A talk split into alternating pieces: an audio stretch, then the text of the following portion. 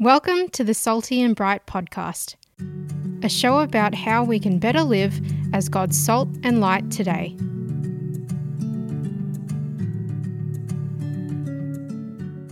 Today, I'm super glad to welcome Dale Christensen to the podcast. Dale is 29 years old and was raised in the Christ centered household of Brett and Leslie alongside his two siblings, Kim and Bryce. After attending school in suburban Melbourne, Dale pursued a university honours degree in chemistry. Dale currently works at the Australian Synchrotron, a government funded research institution, and is also chipping away at a PhD. He's married to the lovely Gina and became a first time dad in 2020 with the birth of their son, Theodore. We recorded this chat via Zoom in the middle of a Melbourne lockdown, so some of the audio is a bit rough around the edges.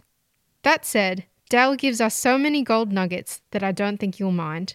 So let's jump straight into our conversation about building a firm spiritual foundation. So, first of all, thank you so much, Dale, for making time to chat with me over Zoom today. And I think we'll just dive straight into the questions. But before we get into our theme of building a firm spiritual foundation, I wanted to ask about your own story of how you came to know Christ and his church. So, could you tell us a bit about that, Dale? Sure. It's really through my parents. I guess you don't really realize this as a kid, but looking back on it, it's very clear that this was the thing that our family revolved around.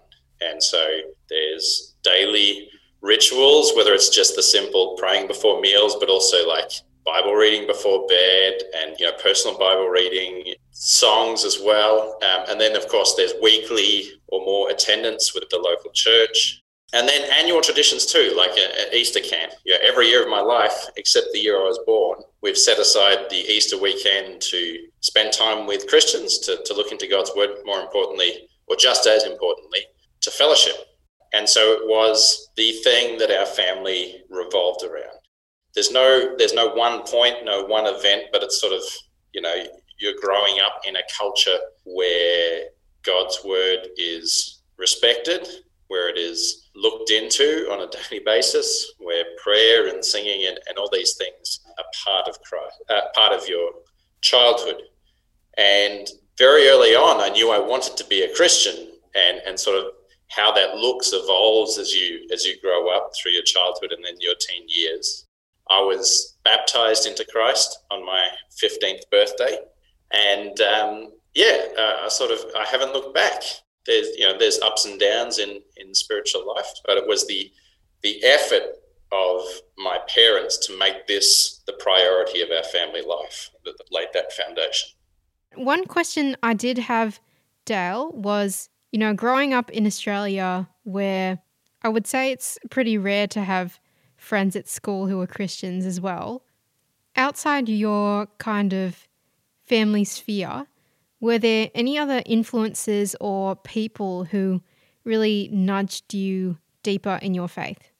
Yes, yeah, of course. As part of our childhood, mum and dad made sure that we were going to different events, making friends with different Christians. You're right, there's not a whole lot of uh, believing people in our school environment, in our community environment. And so every year, pretty much, we were up at the Macquarie Lectureship in Sydney. Every year, we tried to get to the Saving Light series at Heidelberg in Melbourne. eventually, when we sort of hit high school, we were going to youth camps. And when we went on family holidays, it sort of it, it revolved again around how many churches could we hit up? All right, so we're going to go. Uh, you know, Gympie has their midweek study on a Tuesday, so we'll try and get there on a Tuesday, and then we'll be in Toowoomba for the Thursday, or, or or whatever it is. And you know that that was a very deliberate thing on the part of my parents to make sure that because there weren't that many influences within our immediate context, to make sure that there were people that we could relate to and talk to. So there definitely were. I think of um, Stephen Males, now at the Southwest Church in, in Sydney. He was sort of a key, little bit older than me figure that sort of you know, was a good example for me to look up to and to, to sort of talk to when I didn't want to talk to my parents. So yeah, there were plenty plenty of influences outside my family. I, I think the credit goes to mum and dad for making that a priority as well. sharing the responsibility, I guess, which is always good. Dale, I was also wondering, since you talked quite a bit about your parents, if you could briefly tell us about how they came to know Christ, because it sounds like your journey of coming to know the church and God was really rooted in their faith as well.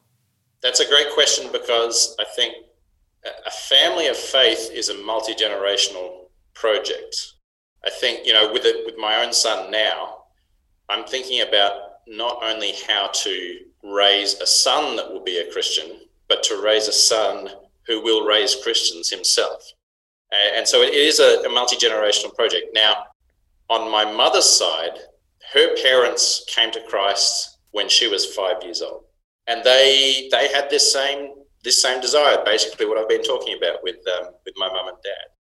I'm so spiritually refreshed when I spend time with with mum's family. It's wonderful. Uh, I'm going to skip past it because it's so similar to what I, I just said, but I don't want to diminish it because it, it's so important.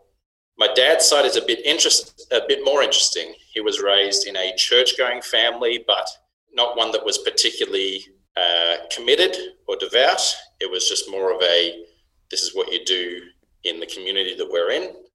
Through his high school years, dad became more interested in Christ and interested in finding the truth and, and trying to trying to figure out exactly what it is that God expected of him. Um, and he sort of went church hopping for a few years, uh, trying to find where he thought God was, was was calling him to be. And eventually, when he was, I think, in year 12, he was baptized into Christ on a, on a stormy winter's night at Frankston Beach. His parents had actually moved to Sydney, and uh, he was boarding with an older lady who was dutifully reporting all his actions uh, to his mother. And so, dad actually snuck out of home after she went to bed, uh, made his way to the house of some church members, and uh, and was baptized uh, on the sly, I guess, way back in the day. So I mean, that was his quite different journey, but it was also one of really seeking the truth above all things. So there's there's my parents in short. I think my next question would be considering that you, or if I've listened well enough to you, that you had a pretty solid foundation thanks to your parents. But I wanted to ask you, Dale, how you went about establishing your own firm spiritual foundation or, you know, started to claim your faith more as your own. That's a really great question um, because to a certain extent, I'm not sure how successful I've been in doing that. Because of the foundation I got as a child, I am able to get away with not having quite the level of discipline that I would like in my adult life. My wife Gina will tell you, she and I have struggled on and off to keep a strong discipline of Bible reading or you know daily rituals of, of, prayer and different things like that. I work shift work at the moment, and that makes things difficult to have like the same ritual every day.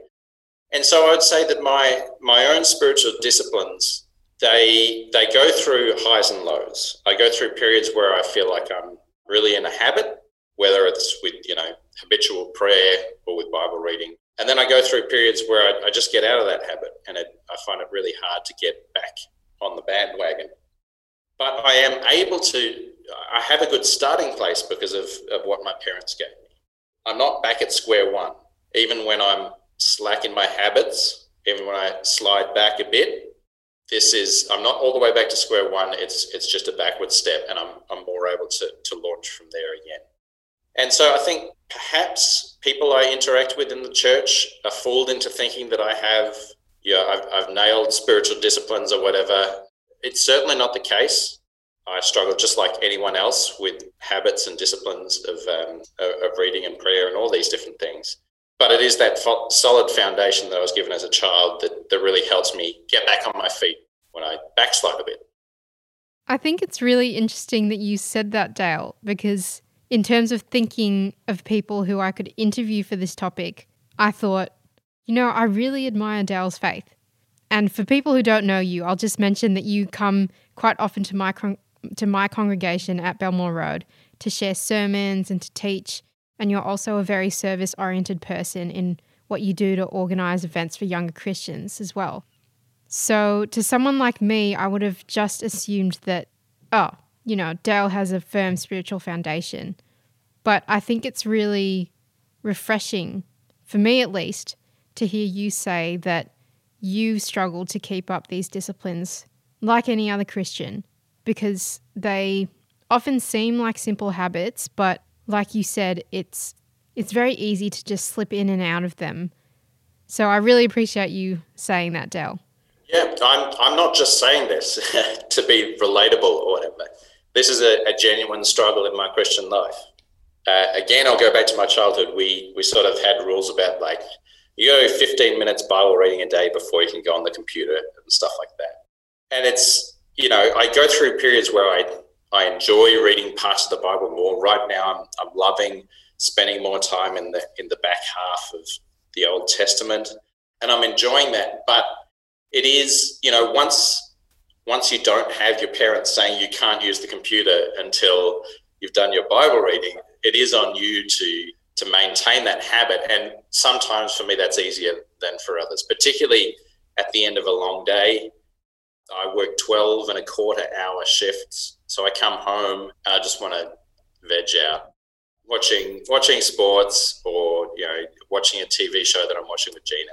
Sometimes it's easier than than other times to, to sort of say no. We really need to just knuckle down and, and make sure that we get our, our spiritual food before we before we get the junk food of Disney Plus or or, or Netflix. So going off of what you said about your parents' foundation and your own foundation as Christians, it's clear that you believe that to be an important part of your faith. But could you say more about any specific reasons why you think it's so crucial to have that firm foundation? Yeah, for sure. I think the most obvious one is the one that you spoke about earlier, which is that we are in quite a strong minority, a weak minority, I guess you would say.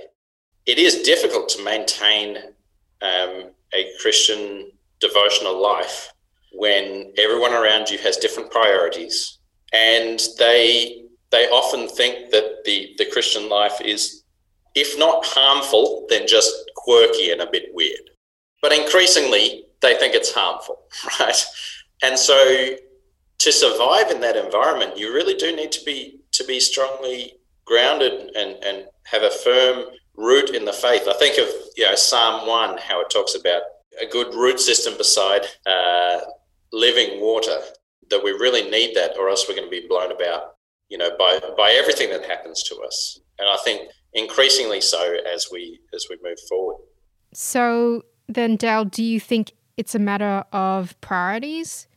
Do you think that's the main obstacle to Christians establishing a firm spiritual foundation, or do you think it's something else or a combination of factors?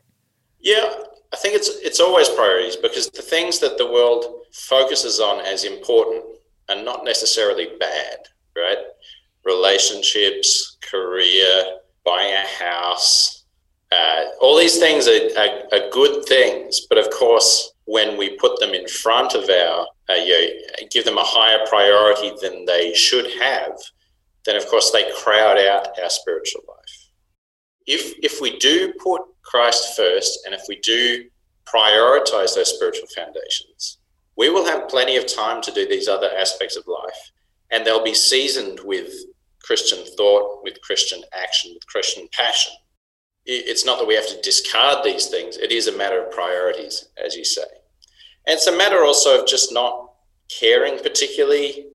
You do have to get yourself used to the idea of maybe my career won't go as far as my peers maybe this relationship with this person is not going to go as far as it could otherwise if I was willing to put aside or you know relegate to second place my relationship with Christ. And so the more we just get comfortable with that idea, the easier it is to sort of live uh, in the world but not be of the world, as Paul says.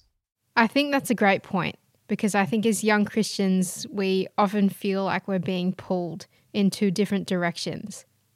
And that leads very nicely onto a follow up question, which is on a more personal or practical level, how has your commitment to Christ changed either how you live or how you see your life as someone who, like you said, is in this world but not of it?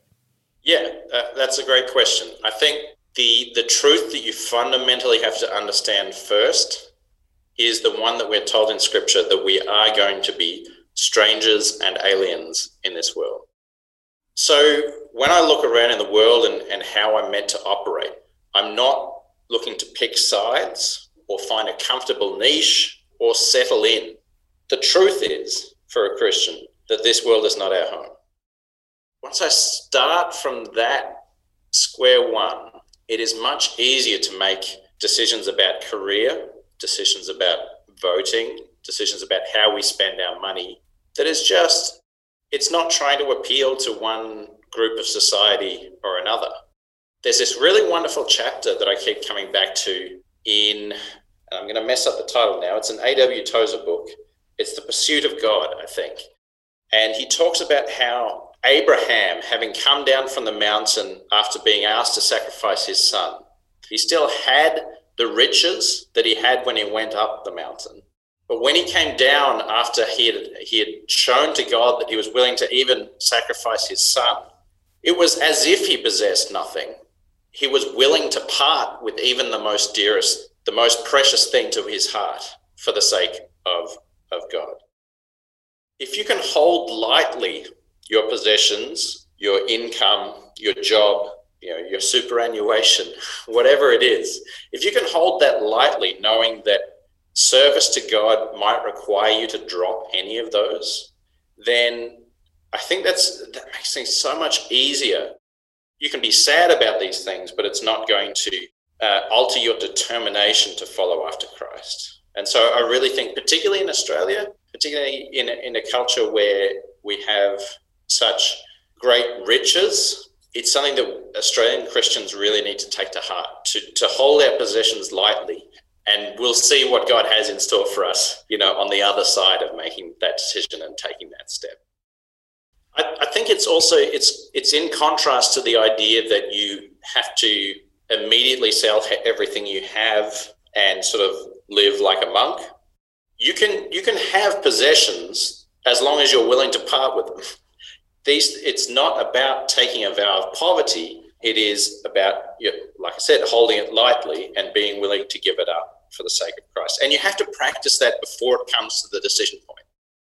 If you don't train yourself into that mode of thinking, and then it comes up that you have this potential career promotion. You're being offered this promotion in your job. It's going to be a 20 grand pay rise. You're going to have more respect. You're on the, the, the ladder of the company. Oh, but you won't be able to meet with Christians because it requires that you work every week on the Sunday, right? If you wait until that moment to to start thinking about what you're willing to give up, then it becomes a, so much a so much of a more difficult decision. So it, it is something that you have to train yourself before it gets to the, the decision point, the point of sacrifice. It's funny you bring that up, Dale, because last Sunday, someone at my church was talking about being ready to share the gospel. And he was saying exactly what you're saying in the way that we have to know what we're going to say if a family member or a friend asks us what we believe or why we believe it because otherwise we'll be caught off guard when they do ask and we'll miss that opportunity. So I'm really glad you brought that up in the context of our theme today because I think too many of us Christians just go along with the routine of life, but when the crunch time really comes, then we're not ready a lot of the time. So, Dale, would you have any practical advice on how to really train ourselves or prepare for that? because, like you said, we should all expect those kinds of decisions to come our way. Yeah, uh, there is there are a couple of things in the way that we live, you know, Gina and I, that help with this sort of process. And the first is that at the, the the last day of every month, we sort of look forward to our budget for the next month. And the first thing that comes out of our paychecks is a certain percentage of whatever we got that month goes into giving it's as if it was never part of our budget. That's sort of that is a percentage that we have decided on, and that has gone up and down a little bit over the years as, as Gina has been in full time work and then in part time work, and it's bounced around a little bit. But it is our decision that that be that separation of funds for giving be prior to to any other decisions we make. If we really want to go on a on a holiday and we don't we haven't saved up enough for that yet, the giving fund is not something on the table to take from. Like it is it is it is separate and I think that really helps us remind ourselves that what we have is not our own. Um, and that re- in reality, all of our money is like that. You know, it is it is God's that He is entrusting us to do good things with. Part of that is, you know, what we give on Sunday, but it's also over the years we've helped out a couple of homeless ladies who sort of lived in the neighborhood where where we used to live.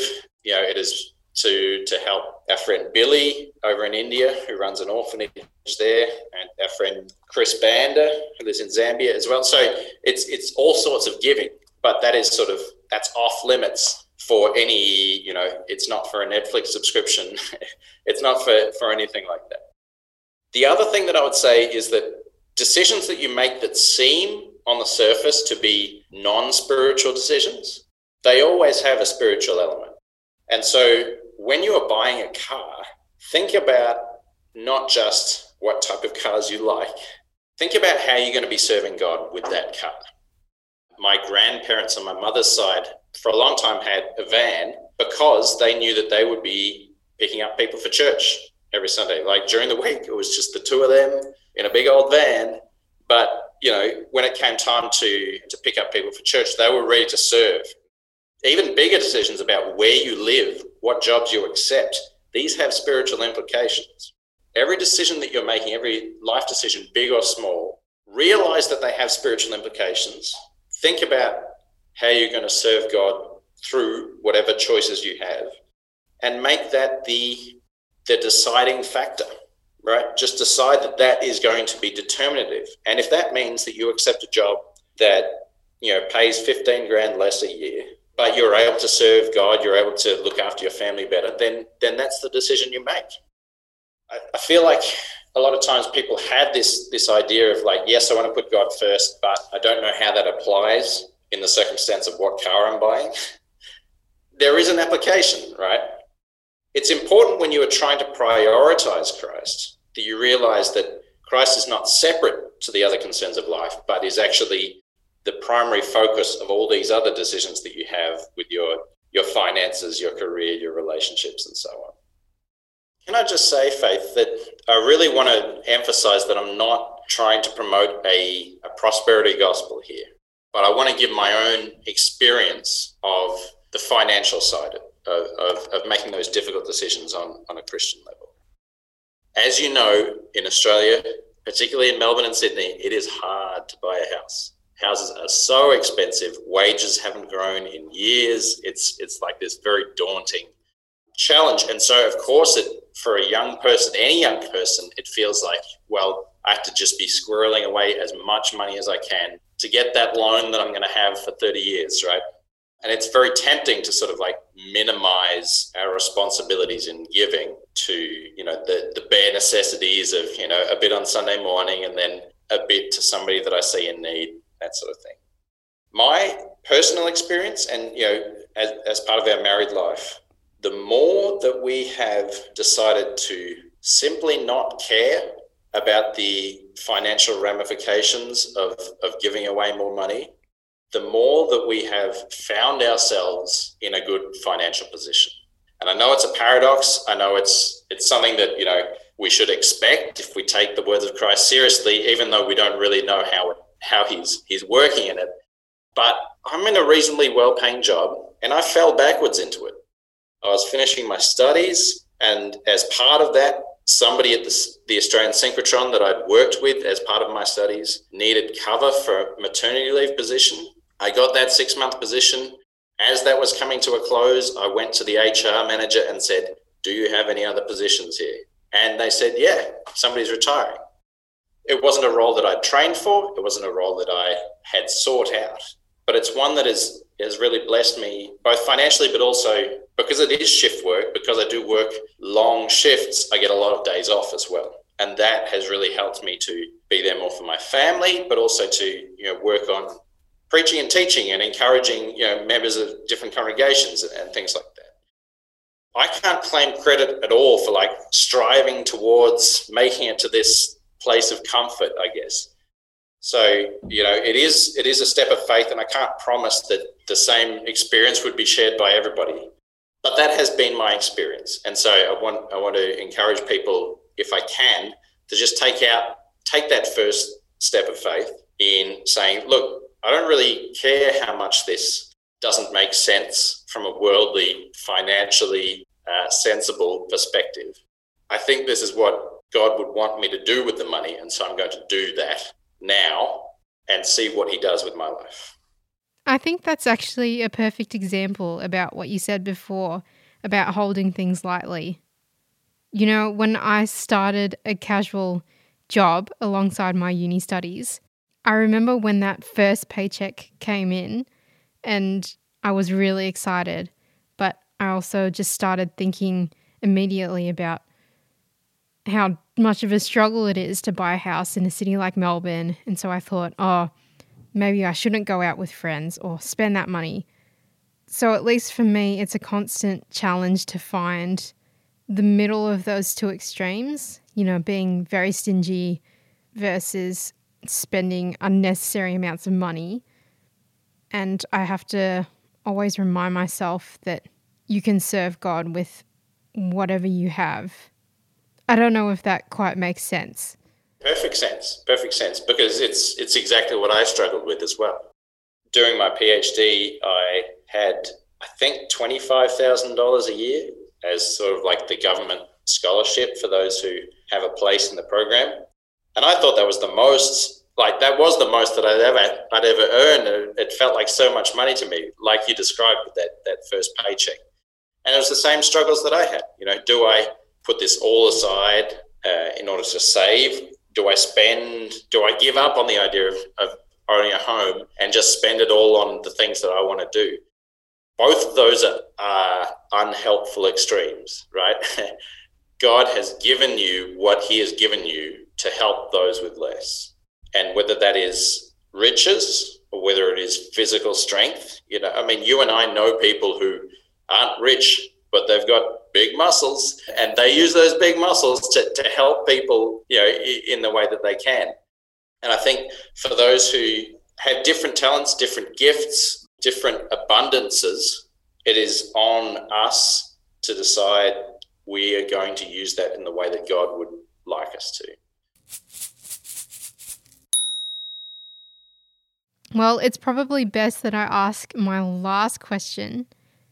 Do you have any more advice for younger Christians who are really looking to set up that firm foundation in their Christian walk? And I know you've already scattered bits of advice throughout our conversation, but is there anything else you'd like to add or to build upon? One thing I would encourage young Christians to do is to to be ambitious, but not in a worldly sense, to have high ambitions for your spiritual life, um, but understand that that won't win you the praise of your peers. To have high ambitions for what you want to achieve as, as a family, for example, or what you want to achieve in the, in the local congregation. You know, one passage that often comes to mind, and it's just one example of, uh, of this same thing that happens throughout Scripture, is that you know, Samuel is told to go to Bethlehem and he's going to anoint a son of Jesse as the next king of Israel. And Jesse parades his sons past Samuel, you know, one by one. And, and Samuel thinks, well, surely this guy is going to be the king. You know, he just looks like the role. But no, it ends up God's God's chosen one to lead Israel, and, and Israel's in the end most famous king ends up being the one that they left out looking after the sheep, you know, little shepherd boy David. And just being content to be that little shepherd boy David. You don't have to have the thought in the back of your mind, I'm only doing this role in the hope that Samuel's going to come around and, and elevate me to greater and better things, right? Serve God where you are, be ambitious but lower your eyes if you if you know what i mean to, to sort of the people who are around you the people that you have the most impact on and so you have a responsibility first of all for your own salvation and then for your family and then for your local church and then for the the broader world right and and take that that order of priorities seriously the world is full of people who, who have had big ambitions for christ on a global scale who have sacrificed their own spiritual life or their family for the sake of their bigger plans. And so be comfortable where God has put you, be comfortable not fitting in. You're never going to be fully comfortable in any of these situations, and that's okay because we have a home, but it's not here. It is about our life in Christ, it is about our growth in the fruits of the Spirit, just do that and god will have things that he will do with you you know? You don't you don't have to have those big plans. God will reveal that in due time. Well i think that's probably a good place to end the official interview but before we really wrap up i was wondering dale if you'd stick around to answer five questions in a kind of rapid rapid round of questions Sure. So the first question is What is your favorite Bible verse and why? Um, I don't have one, is the true answer, right? But let me tell you one that Gina and I have been setting our sights on this week. Proverbs 20, verse 15 says, Gold there is, and rubies in abundance, but lips that speak knowledge are a rare jewel. Um, I think that that sort of uh, fits in well with the conversation that we we have, particularly in the Australian context. There is a lot of wealth, there is a lot of shiny things to be distracted by, but we need to be focusing on what is really important. And you know, it can be something as as unfashionable as you know caring about truth. That's probably something that should actually come back into fashion, and hopefully it does. So now to the second question. Who is your Bible hero and why? Another great question. You know, I don't have a, a, a Bible hero either. I'll just say the prophets as a whole because they were constantly speaking truth in an era where it was not well received. Some of them suffered a lot for it. Some of them were merely ridiculed, and others were tortured and executed. But they had, as Jeremiah says, they had a fire in their bellies. They just had to speak the message that God had given them. And that's what I want to emulate. Next question is When or where do you feel closest to God? I think when I'm in a room full of Christians who are united in whatever they're doing, I feel closest to God. I think that would have been true even before the pandemic, um, but particularly now when it's been such a rare treat. I think, in particular, when I'm in a room full of Christians singing, it's the, the best thing in the world. And, and it is a little taste of heaven. And the fourth question, Dale, is what is an ordinary moment that fills you with gratitude? Um, things with my son. Gina just sent through a picture this morning of him trying out for the first time this little tricycle scooter that we got, and he looks like he's having a ball. And uh, it makes me feel very grateful for what I have, both with Gina and with, with Theo as well. And final question is what is one lesson that you think God is still trying to teach you? I think perhaps I think God's trying to teach me about the impact that my personal laziness can have on the ones that I love. People who see me on the outside might think because I'm doing a lot of things, I'm a I'm a hard worker and I'm very productive and efficient. People who know me a bit better will know that that is not the case, and that I tend to procrastinate and then work really hard towards a deadline. And I think God has shown me recently the ways that that can negatively affect the people that I love and trying to encourage me to be more proactive and get things done a little further away from a deadline. Uh, it's important to be honest in things like this, right? So there's there's no way I want to I want to come on a podcast like this and tell young Christians how perfect my spiritual life is. It's not true, and it's dispiriting for people who, you know, like everybody, don't have a perfect spiritual lives, and and that is absolutely the same for me. And so, to the to the extent that that is encouraging to anybody, I I want to be absolutely upfront and and honest there. You've at least encouraged me, Dale, and I really really enjoyed our chat today. So thank you so much. Well, thank you for, for having me, and uh, I'm sure we'll we'll get to speak in person sometime soon. Well, I hope you enjoyed that conversation as much as I did. Only Dale could make the topic of godly budgeting sound cool. And thank you to you for tuning in to our first ever episode. You can send any feedback to saltyandbrightpod at gmail.com and make sure to keep an eye out for episode 2. But until then, stay salty and bright.